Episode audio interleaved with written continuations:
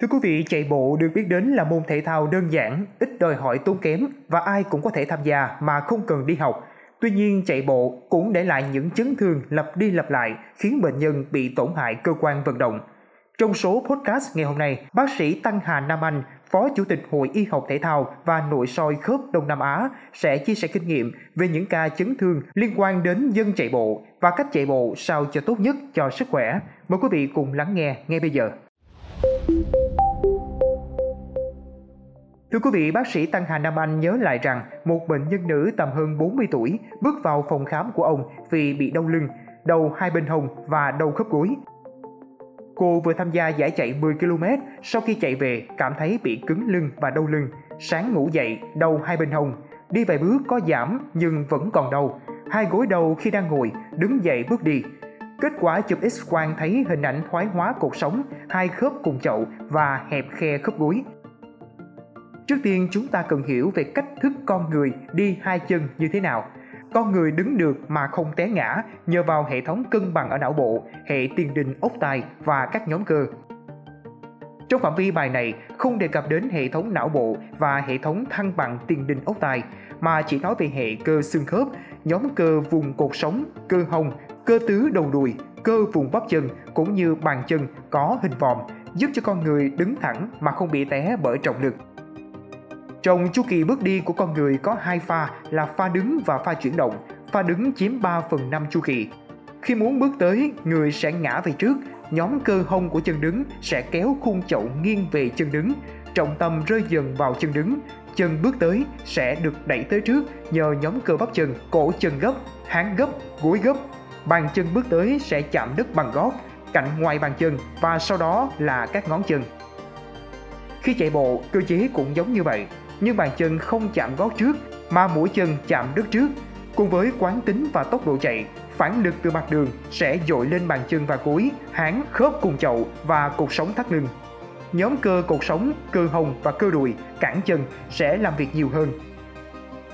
Việc đánh tay để giữ thăng bằng sẽ khiến cho khớp vai làm việc nhiều hơn. Bàn chân có vòm bàn chân nhằm giảm thiểu phản lực từ mặt đất dội lên và góp phần giữ thăng bằng cho con người. Như vậy, một người chạy bộ có thể bị tổn thương từ vùng bàn chân, gối, háng, khớp cùng chậu và cột sống, nhất là cột sống thắt lưng. Đầu tiên là bàn chân.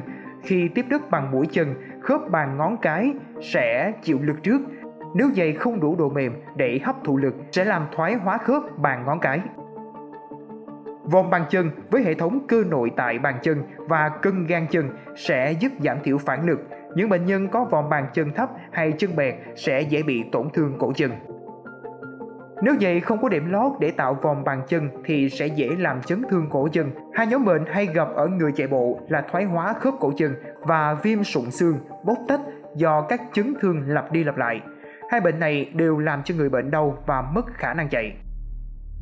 Nhóm thứ hai là khớp gối.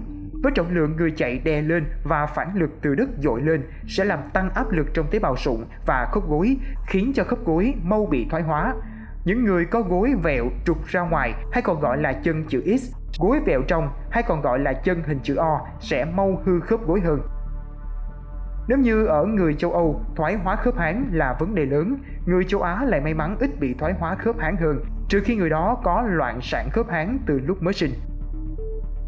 Ngược lại, nhóm khớp cùng chậu và vùng cột sống thắt lưng sẽ bị thoái hóa và gây đau.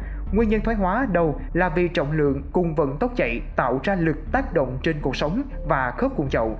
Phản lực từ mặt đất cứng tạo ra và có sự co cơ của nhóm cơ cột sống nhằm giúp người chạy không bị té ngã. Đầu tiên là việc tập thật tốt nhóm cơ trục chống lại trọng lực bao gồm nhóm cơ dựng sống, cơ hông, cơ đùi và bắp chân Nhóm cơ này giúp chúng ta tránh té ngã, giảm thiểu chấn thương lên dây chằng và khớp. Bên cạnh đó, ta cũng cần kiểm tra độ vòm bàn chân. Những người có bàn chân bẹt nên chọn các loại giày có dáng đế tạo vòm bàn chân. Kiểm tra trục chân xem có bị vẹo lệch nhiều hay không. Trục vẹo trong hay ngoài nhiều sẽ không thích hợp cho môn chạy bộ. Kiểm tra hệ tim mạch và hô hấp xem có đủ an toàn cho môn chạy bộ, nhất là chạy đường dài hay không. Ngoài ra cần cung cấp đủ nước và điện giải giúp chống lại các cơn chuột rút, nhất là trong điều kiện nắng nóng như ở Việt Nam. ta cũng cần luyện tập sức cơ từ vùng lưng, hông, đùi và cẳng chân trước khi tiến hành chạy bộ đường dài. Bác sĩ cũng khuyến cáo rằng ta nên ngưng cuộc chạy khi cảm thấy mệt mỏi, đau cơ hoặc thở khó khăn. Mong là số podcast ngày hôm nay đã giúp cung cấp những thông tin hữu ích cho quý thính giả xoay quanh việc nên chạy bộ ra sao để tránh được chấn thương tốt nhất cho sức khỏe. Đừng quên theo dõi để tiếp tục đồng hành với podcast Báo Tuổi Trẻ trong những số phát sóng lần sau. Xin chào tạm biệt và hẹn gặp lại.